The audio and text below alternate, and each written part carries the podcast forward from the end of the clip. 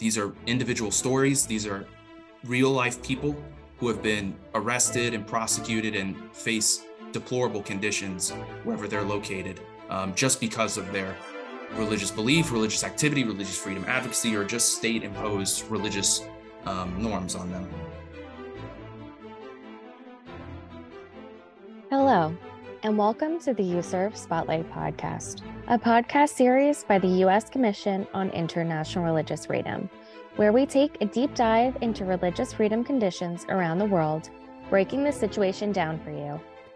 Each episode, we focus on a different country, region, or topic. Not only do we analyze and explain the religious freedom situation to our listeners, but we also make policy recommendations to the United States government in order to address the immense challenges we bring to light here. Welcome to USCIRF Spotlight. I'm Zach Uden, a research analyst at the U.S. Commission on International Religious Freedom, or USCIRF.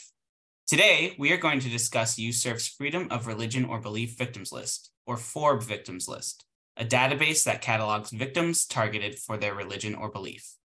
Since launching the FORB Victims List in 2019, USCIRF has documented nearly 2,000 individuals.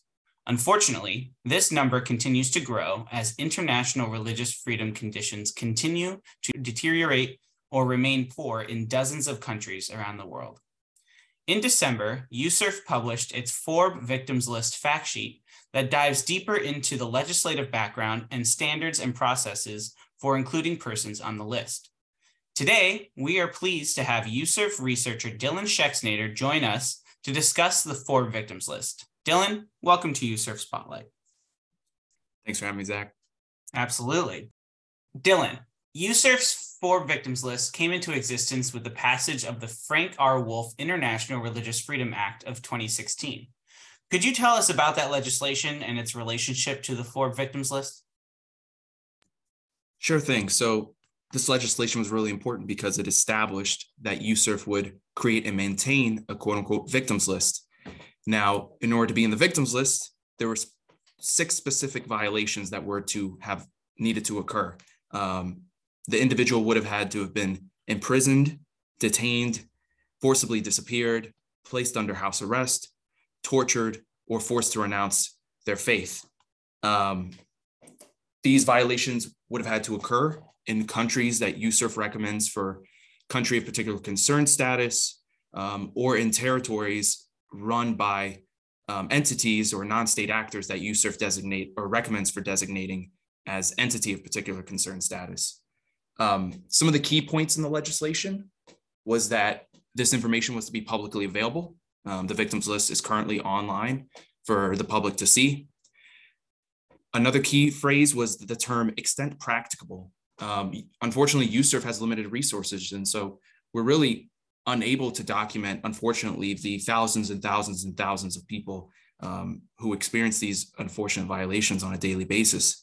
Um, and then, last but not least, that legislation emphasized that USCIRF needs to take into consideration the safety concerns of people going into the database as well as their families. So, not all of our profiles are public; some are private for security reasons. Yes, I can imagine it's very important for some um, that we do keep their safety in mind. You've mentioned some of the qualifications required to be included in the FORB victims list. What religion or belief factors are you looking for when determining if an individual is in fact a FORB victim? So we're looking for any discernible religious dimension to a person's um, imprisonment or detention or any of those other violations I mentioned earlier. Um, these can be chalked up into five different kind of categories. You know, on the one hand, you have religious belief, you know, as a person targeted for what they believe in, whether that's through their appearance, their identity, their association, as well as for not believing in certain things. Um, as well as we're looking at looking for if someone's been targeted for the religious activity, whether that's holding worship search services, praying, conducting rituals, discussing religion, we're interested if people are being targeted for their religious freedom advocacy. And this can include, you know, protesting religious freedom conditions or reporting on religious freedom conditions. We have a lot of journalists in the database who, you know, without their work, we cannot do our jobs um, in making sure that, you know, countries are held accountable. Additionally, Um, there are two other categories we look at, and this is on the one hand, religiously grounded charges, kind of things like blast, blasphemy, apostasy, um, and a couple of other religiously oriented charges. Um, and then also we have a category we're looking at to determine if a person is charged on the basis of a religious system. Um, for instance, you know, in Iran this year, we've seen a lot of protests related to people being against mandatory religious veiling. Um, this is something that we would keep an eye on because the government in and of itself is imposing its citizens to practice specific religious norms. And so if a person is arrested for not obeying these religious norms, then that would qualify them as a FORB prisoner as well. Um, and then one really key important thing to remember is that the people in this database are political prisoners. They do not deserve to be in jail. Um, and for those reasons, you know, we do not include people who we believe have credible accusations of violence um, or who have advocated for violence. USCIRF obtains information about religious freedom violations abroad in multiple ways. Can you share with us in more detail where USCIRF gets its information related to FORB victims? Yeah, so USCIRF typically relies on NGOs to submit names to us. Um, we rely on our NGO partners to do this for us. Um, of course, this doesn't doesn't always happen. So whenever we are engaging in our own research and we come across names and individuals, we also do our best to include these people. Again, this is all based off of you know what we see from our NGO partners, news organizations, government agencies like the State Department, um, as well as other English and non-English reporting. Um, key to this is also though making sure that whatever information we do receive, we cross-reference and vet it appropriately, whether that's trying to get get our hands on specific court documents, um, as well as testimonies from friends and family. Um, this is all crucial to making sure that the information we're providing is accurate and authentic. Now, as I understand, the the FORB victims list had a few upgrades this year done by yourself. Um, would you mind telling us about those changes and their impact on the database? Yeah, so um, prior to this year, our database was a bit, uh, for lack of a better word, I'll say basic. Um, it had a search bar that only searched the names of individuals, and it had two filters related to country and religion. Now, on the main page, we have 10 filters, um, which go across from status, current status, um, ethnicity, gender, um, religion, all sorts of things, right? The big, big new features that I'm personally very proud of are we have a new search bar that searches more than just names. Um, it can search names, it can search names in different languages. For instance, if you're looking for a Russian detainee, but you're not sure about the transliteration, you can search the Russian name and see if that pops up in our system. Um, it also searches any keywords that you're looking for. So if you're looking for a word, let's say like Bible or Quran, results associated with these pages will pop up. Additionally, we also have three new filters or three additional filters. Um, one is for if there are reports of medical neglect. Um, you know, if the state is not providing adequate health care to its prisoners or refusing to give them the necessary medical care that they are um, deserving of. We have a filter for reason of persecution, which is, you know, why is this person in our database? You know, what is the activity that they are being persecuted for, whether that's holding religious belief, holding religious services or you know protesting religious freedom conditions. Um, and then last but not least we have a nature of charges category. And this has to do you know we want to collect and we want to know what is the legal pretext that which foreign governments use to imprison people. You know what are they charging people with? Now one of the the big things i would say from these new updates though is to really help us figure out what are some of the trends within our database and within our information and make it easier for users outside of USCIRF to identify these trends for themselves. Um, you know, so that you could see cross-culturally um, across, you could see across from across countries where these charges and these reasons of persecution and these demographics kind of stack up to one another. Well, these new features sound really great, and it's very it's clear that you've put a lot of time and effort into making the uh, FORB victims list um, much more accessible for um, both USCIRF and um, the public. Uh, you you've talked a lot today about the background and technical details of the FORB victims list.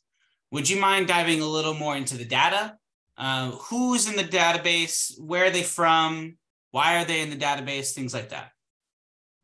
Yeah, and you know, to follow up on one of the last points I made is that because we are relying so much on NGOs, this information is not reflexive of any global trends, right? The information in the database is specific to the database.